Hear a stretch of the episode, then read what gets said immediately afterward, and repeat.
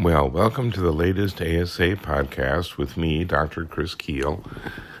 I have to make a confession. Some of you are already aware of this, but I do this kind of thing for other organizations as well as the ASA.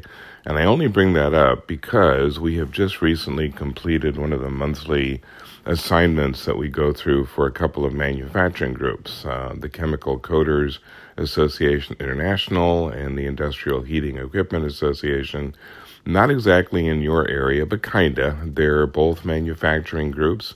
They both work with metal. Um, one of them is more involved with the heat treating part of the business, the other is chemical coaters. They do an awful lot with various industrial sectors, including those that affect ASA. That isn't the point. The real point is that we do a monthly survey of surveys. We look at a whole group of indices that are of importance to the manufacturing sector and to all sorts of sectors beyond that. We look at things like sales of new vehicles, we look at home starts, we look at industrial capacity usage, we look at steel consumption and metal prices and the purchasing managers index and so on and so forth. No biggie as far as what's included. The part that I want to talk about is that we hit something this month that we have not seen Probably, if I'm thinking back in the years that we've done this, I don't think we've seen this in almost 10 years. Every single one of the 12 indices that we follow were trending positively. There was not a single one that was going in the opposite direction. The only one that was losing any ground at all was the Purchasing Managers Index, the new orders part it was trending a little bit down from where it was last month, but the numbers are still in the 60s. And if you know how the Purchasing Managers Index works, anything above 50 is expansion, anything below 50 is contraction. So when you're trending along at 61%, that's that's good. That's still not quite as good as the month before when it was hitting 63, but still very good.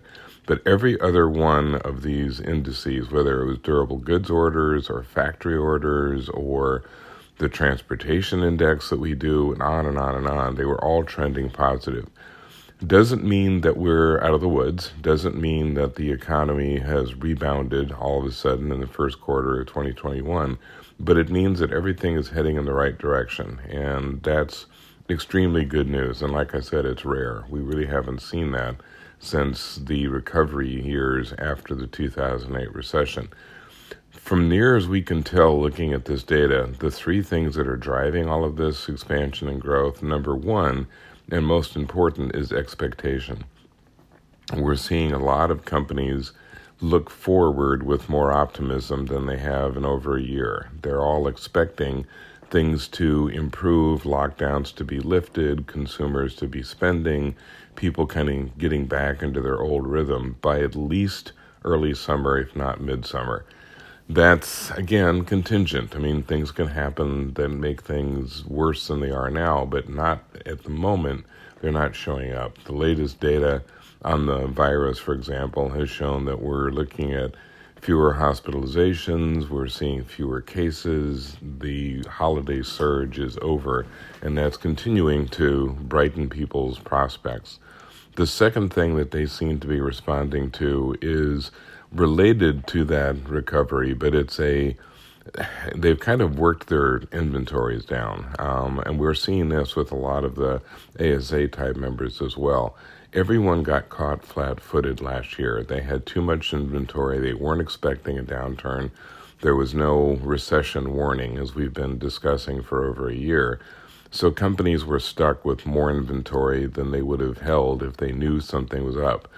Now they have finally worked that down. That's one of the reasons that you're seeing price hikes uh, in things like metals and and steel and some of the others. The inventory levels are back to normal, if not below normal. And that also provides a certain amount of excitement for the future because it means that producers will be in a position to react to demand when and if they see it.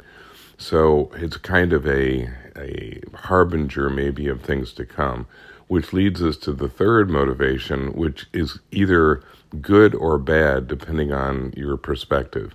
We're now seeing discussion of inflation for the first time really in a decade. Uh, there's enough demand starting to appear, there's enough of a supply shortage starting to appear that prices are beginning to go up. As we're all aware, steel prices are up, aluminum prices are up, lumber prices are up. You're seeing some of the raw commodities, even in the petroleum business, coming up. This is inventory related, it's demand related, it is not unexpected, but we haven't seen it for a while.